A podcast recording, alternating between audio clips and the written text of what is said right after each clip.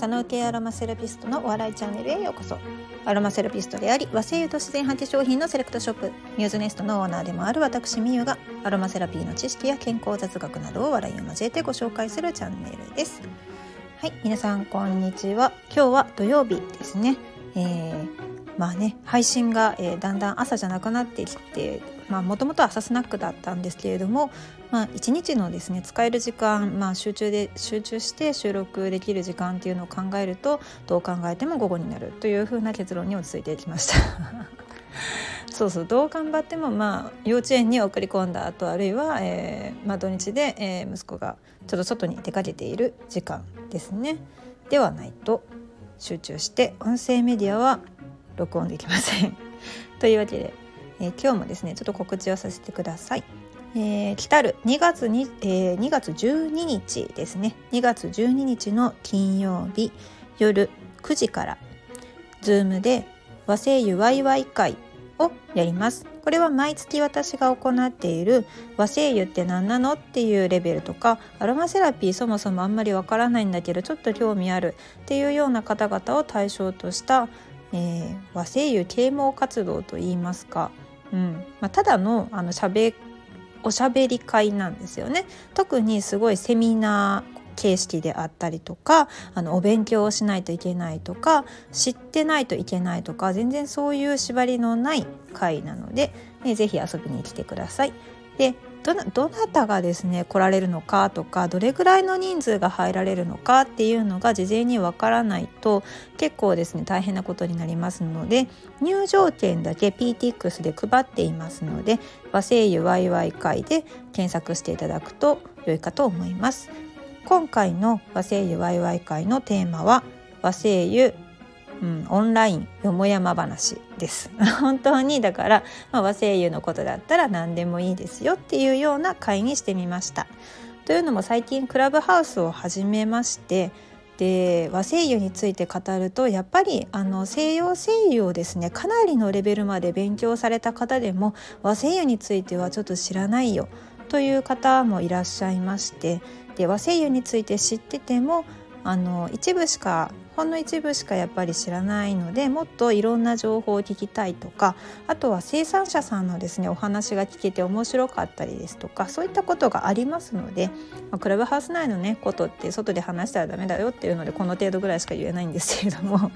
はい、あのかなりなんだろう、まあ、次世代のヘルスケアとしてはかなり注目を浴びているんだなというふうに感じましたので、まあ、継続的にこの和製油ワイワイ会は毎月いっかいですね、だいたい金曜日の晩になりますので、皆さんのご予定が、まあ、合えば遊びに来てくださいということで、えー、本日の本題に入ります。はい、皆さんは習慣化に悩むことがありますか？私はありますもうあるんやったらそれについて喋るなよって思われるかもしれないんですけれども、習慣化はできれば本当に成功ですよね。まあ、習慣化するまでのハードルが高いというか、何かを始めようとするときに初速が早い人もいるとね多数いらっしゃると思うんですけれども、ただそれを継続なかなかできないっていうこともありますよね。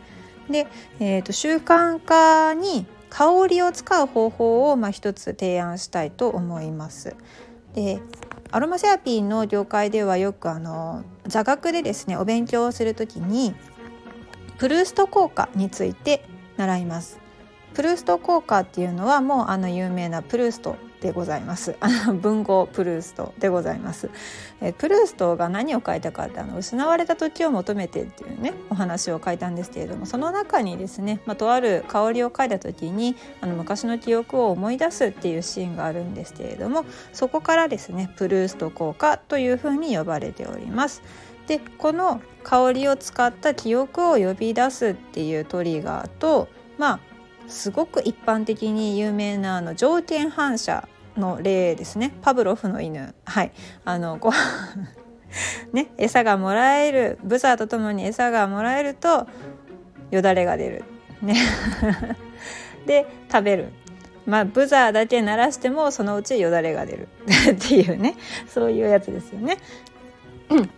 でこのパブロフの犬とえー、プルスト効果をですね使って香りを嗅ぐと、えー、初心に帰るというのを私は皆さんにおすすめしております。で実際に私もあの朝ですね精神統一をするときに、まあ、つまりですよあの朝無事に落ち着いた心で子供を幼稚園に送り届けるっていうのがもうねもう、もうあのワンオペのワーママの朝のこの無事に送り届けるっていう仕事がですね一日のハイライトですよいやだってそこに、ね、送り届けられないとですね全部の仕事に支障をきたすわけですよね、うん、で自分のメンタル面もやられるわけです。一日中ずっとです、はい、でそこにですねたどり着くまでに、えー、何か泣かせるようなぐずられるような事件があってもいけないわけですね。なんでかっていうと、まあ、あの泣いたままですね行くとまずもって遅刻してしまう可能性が高いですよね。なかなか動かないとか、うん、で遅刻をすると幼稚園っていうのは、まあ、あの幼稚園にもよると思いますで保育園にもよるかとは思うんですけれどもあの入れてくれませんというわけで仕事に支障が出ますよね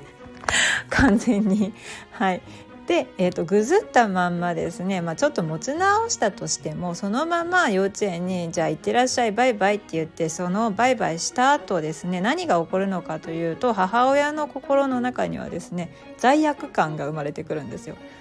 ああ朝行く時にあそこまで怒るんじゃなかったって言って幼稚園になんか行くのも子供は大変なんだからもうちょっと優しく言ってあげればよかったかなって泣かしちゃったなっていうのがまとわりつくんですよ。もうなんて恐ろしいんでしょうかこの朝の朝の幼稚園に送り届けるという儀式、うん、この通過儀礼をですねあの無事にパスしないとその一日がですね結構自分のその生産性に関わってくるんですね。なので朝一番に私は、えーと、香水をですね自作したんですけれどもそのグッドモーニングという名前をつけた香水をですね今習慣的に朝一拭きしてからお出かけするようにしています。もちろんその精油の作用としては鎮静作用とかもね含まれておりますし作用そのものがあの自律神経を調整してくれたりですとかそういったことは多々あるんですけれどもそうではなくてこの香りを嗅ぐとえーと、まずその自分が落ち着いて幼稚園に送るんだっていう風に決めた時の意思を思い出すということですね。はい、あの本当にその精油自体にも作用はあるんですけれどもだからこれこう合成香料の香水ではなくて私がその天然の精油を使った香水作りをおすすめしているのはそういった点もあります。ただの香りによる想起だけではなくて、まあ、実際に、うんまあ、いい面としてなんて言ったらいいのかな不対作用かなふあの副反応って言ったらだってあの悪い方向にしか働かないですもんね、まあ、不対作用としてそう実際に鎮静作用であるとか、まあ、自律神経調整作用であるとか頭脳明晰作用なんてローズマリーは言われたりしますけれどもそれは私は入れてその系は入れてないですね、はい、でもこういった作用が実際に香りを嗅ぐことによって起こるというわけで、えー、いいこと尽くしなのでぜひ皆さん簡単なのでねあの無水エタノールさえあの手に入れてしまえばあとは精油を混ぜてちょっと熟成させるだけで香水はできます、うん、割と適当に入れてもなんて言うんですかねあのすっごいあんななんかあの調香師さんみたいにすっごく気を使ってこの一滴がっていう風に考えなくても自分があのこれにしたいなって思う香りで作ればその体に合っているということなのでぜひこれはあの激しくおすすめしております。だからダイエットしたいわっていう時も、はあ、三日坊主で終わるんだよねって思われている方もダイエットして絶対に痩せて絶対になんかもうこんな体型になって誰かを見返してやりたいって思うんだったら本当にあの視覚的にねポスターその理想とする自分の体型のモデルさんのところに自分の顔を貼るっていうね、その視覚的な作用で脳に、まあ、映像をですね思い起こさせて、で脳のラスですね、そのなんていうんですか、脳の中の ジーピーエス さあの機能があるんですけれども、その目標に向かって勝手にそのために動く情報だけを集める機能っていうのがあるんですけれども、まあ、その脳の働きとともに香りでもうい、まあ、ちょっとだれそうになった時にもう一回香りで掃除させるというのも、まあ、方法としては取れますというような話でしたちょっとはお役に立てましたでしょうか、ね。でえー、とスタンド エフエム の中でですね、まあ、散々あの論文の引用とかをしてきてですねいろいろ語ってはいるんですけれども、まだまだやはりあのその根拠をもとにして何かを起こすというかムーブメントとしてその医療の場で使うとか、まあ、実際にクリニックでうーん、まあ、治験をする、うん、とかまではなかなか、まあ、今ちょっと難しい状況ではあるなと思いますので、まあ、誠意を広げていくためにはこうやってオンラインで発信し続けて、で興味がある方にはぜひご自身でですねあの書籍であったりとか、あとはうーん論文集であったりとか、まあ、オンラインで見られるようなパブメドっていう論文